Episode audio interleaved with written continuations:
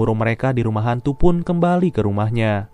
Baru saja mau masuk, Tommy malah disuruh ibunya untuk mengambil telur-telur ayam yang berada di ternak miliknya. Cerita di buku itu juga berkata bahwa Tommy mengambil telur pada malam hari dan akan pergi untuk terakhir kalinya.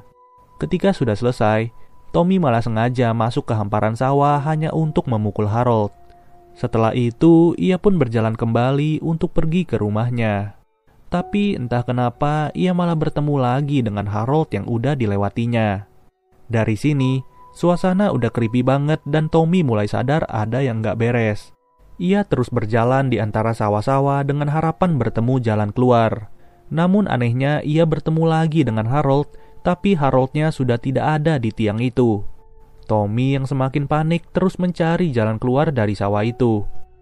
Namun tiba-tiba, Harold ternyata sudah berada di depannya dan mulai menggerakkan badannya secara